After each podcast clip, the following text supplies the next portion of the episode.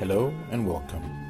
Thank you for downloading this week's sermon and prayers of intercession from the English Reformed Church Amsterdam. We hope you will enjoy what you're about to hear and that you will be blessed.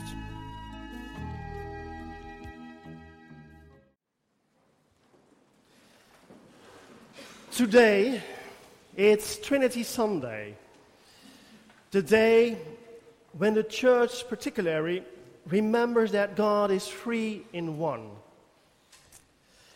Remember that we worship God who is both three distinct and separate persons the Father, the Son, and the Holy Spirit.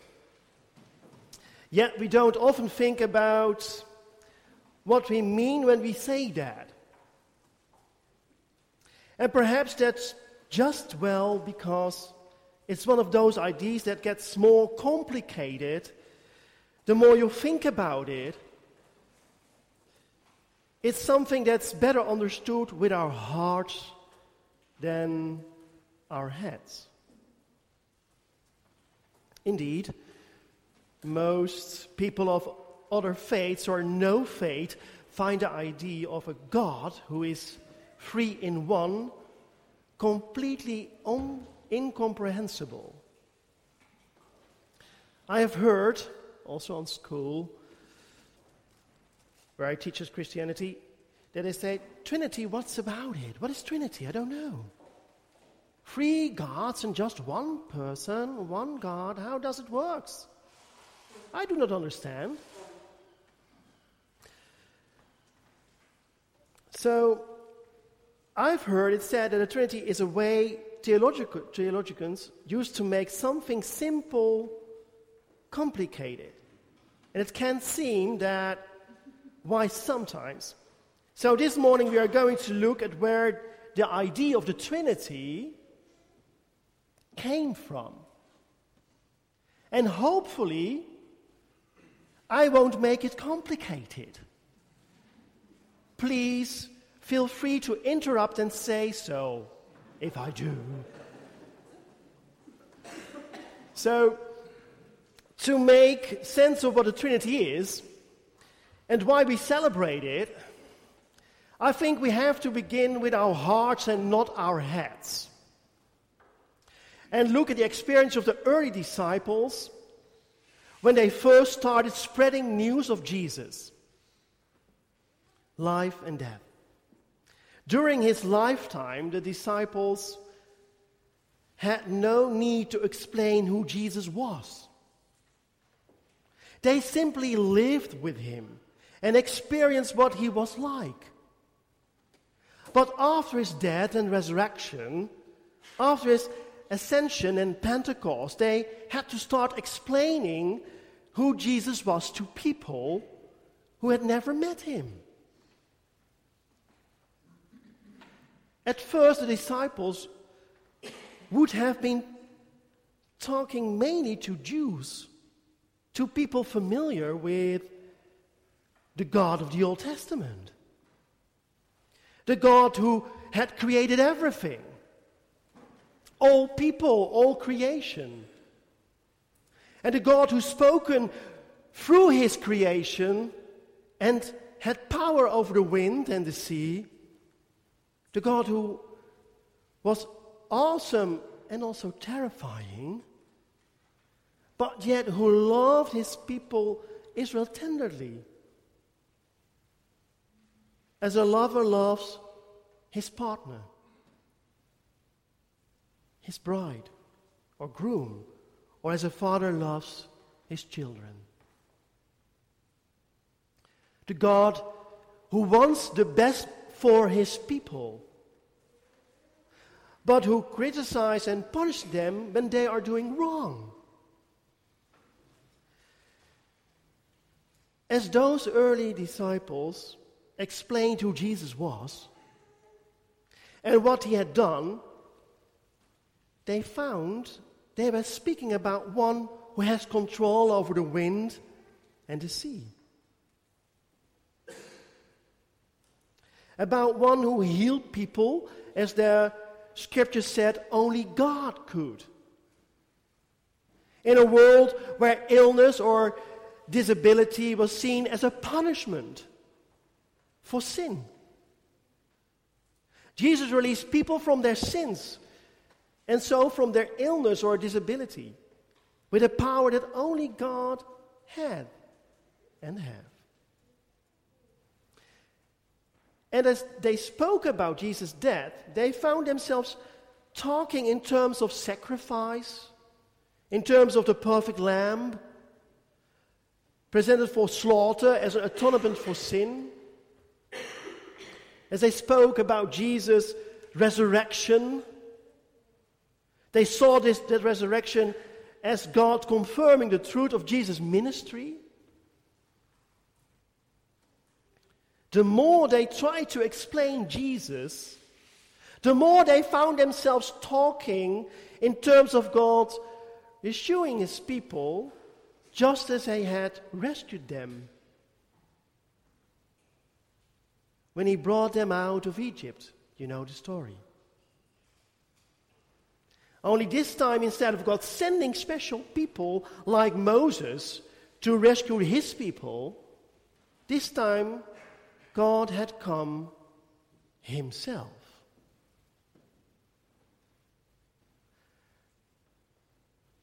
The disciples believed passionately that there was only one God. They would have been at least as familiar as we are with the scripture Hear, Israel, the Lord our God is one. And you shall serve the Lord your God with all your heart, and with all your soul, and with all your mind, and with all your strength. And the disciples did not describe Jesus as God because it seems like a good idea. No. They described Jesus as God because although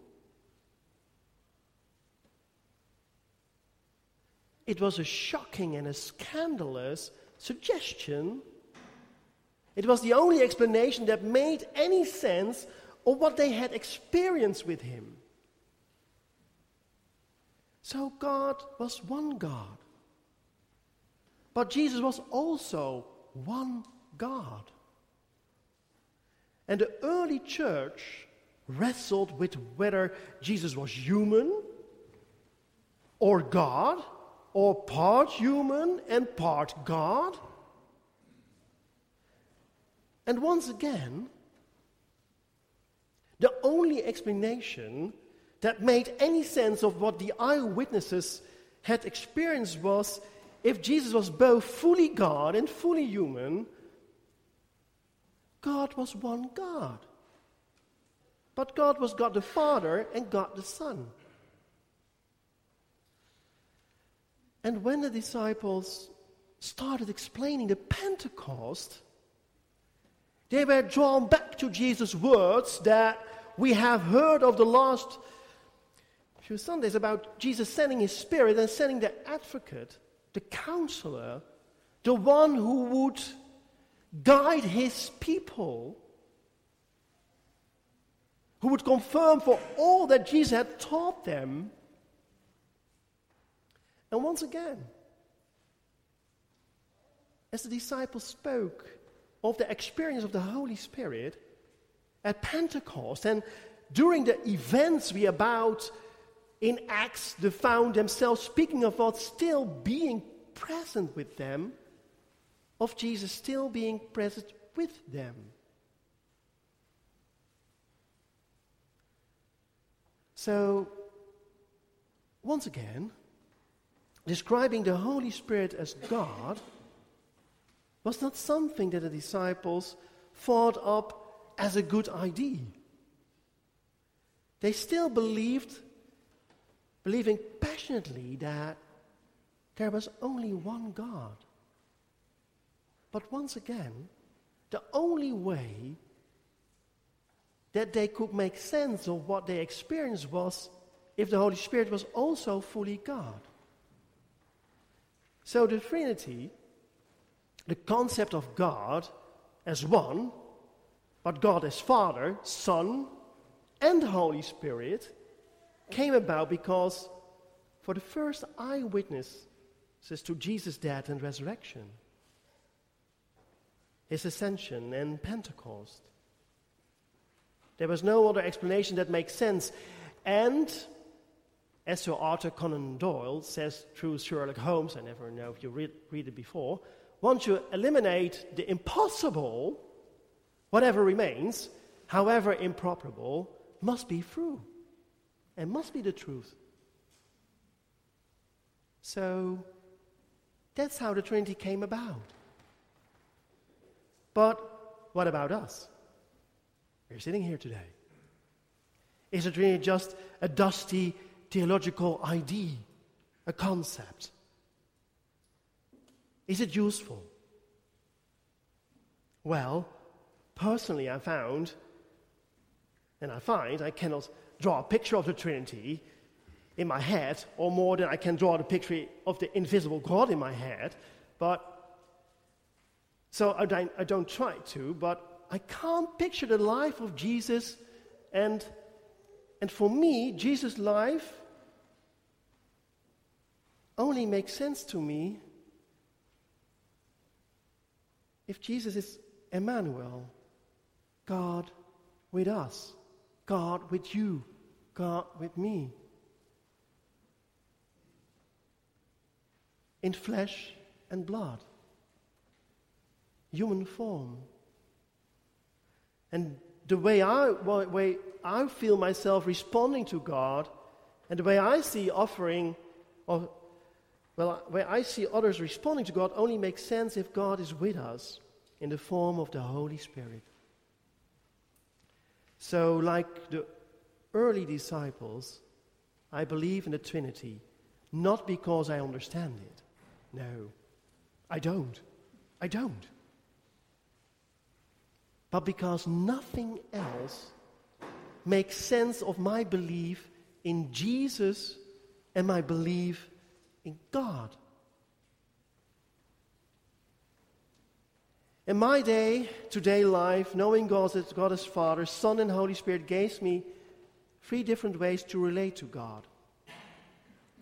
Sometimes one way works better than the others. For example, when I stand on the top of a mountain, or when I watch a rough sea crashing against a beach, or gaze at stars in a night sky,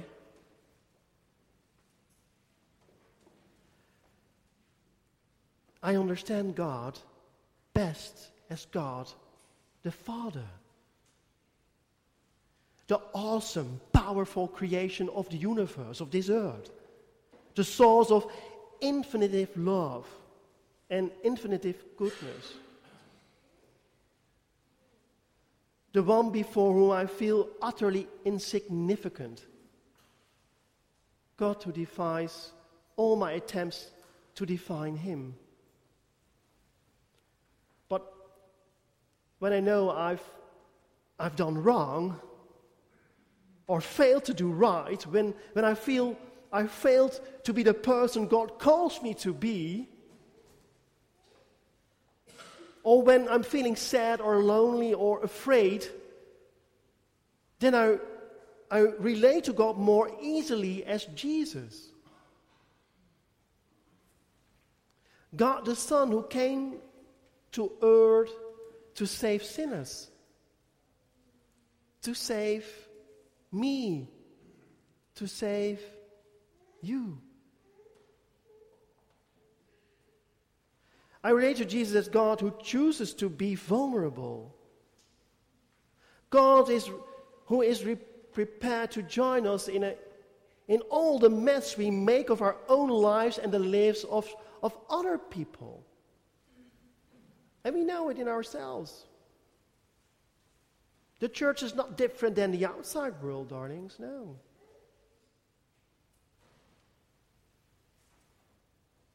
God, who is Jesus, is the one I turn to when I need to know that God knows how I feel, knows everything I've done or not done, and still loves me anyway, who I am. Not the way that I must be. So, what's left over of what's left for the Holy Spirit? In a way, God the Father and God the Son are both remote. God the Father because he is too big, and God the Son because although I can visualize Jesus walking through Galilee about 2,000 years ago, I know he's no longer present on earth as a human as I pictured him. So I relate to the Holy Spirit in much the same way as the early church apparently did. The Holy Spirit enables me to sense presence of God, the sense of God nudging me towards a particular course of action. For example, I, I visualize the Holy Spirit as the one who intercedes with sighs too deep for words. And the Holy Spirit is the one who assures me that God can find us when we can't find Him. Assures us God hears our prayers even we don't know what our prayers are. Or when we cannot pray. So, whatever George or challenge we face today, the Trinity assures me that God is never out of reach, never. Whether we need God the Almighty, the infinite, or we need God on a human scale, who has felt as we feel, or we need God who comes close and brings us comfort or guidance, the Trinity assures that God can be for us what we need. Frankly, I believe that's a three in one God. A God worth of having it, worth walking with Him, worth to talk with Him, have a relationship with Him. And that's also what He wants with you a personal relationship with you. And He said, Come to me. I'm already here. But where are you? I'm the three in one. And I'm there for you with all my love, all my heart. I created you to way just the way you are. And I love you. Amen.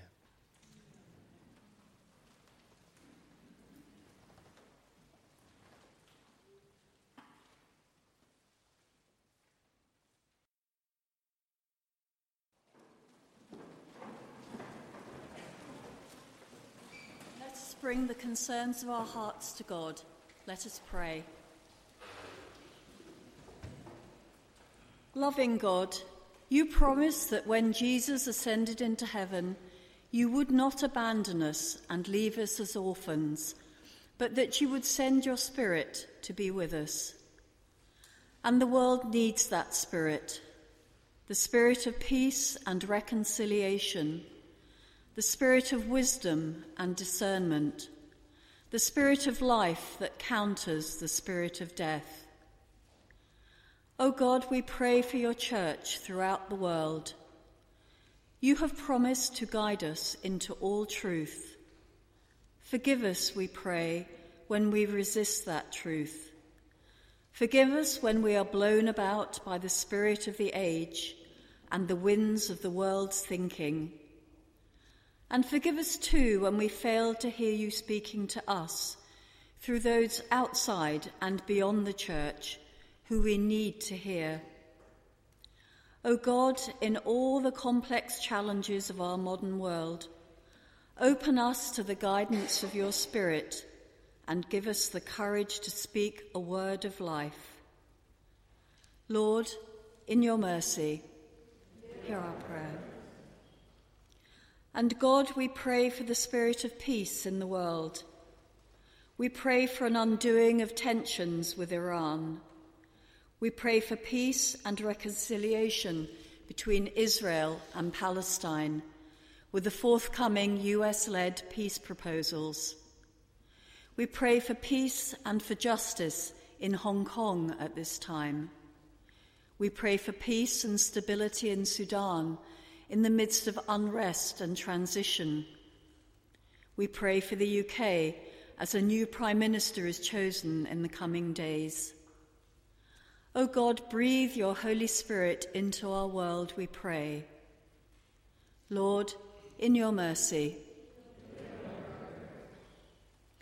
And as several of us have taken part in the Nacht van de Vluchteling last walk, last walk last night, we pray for the work of this charity in, way, in raising awareness and money to provide food, shelter, medical care, and education for refugees. O oh God, bless all who work to bring hope to those who are displaced and uprooted and who seek refuge.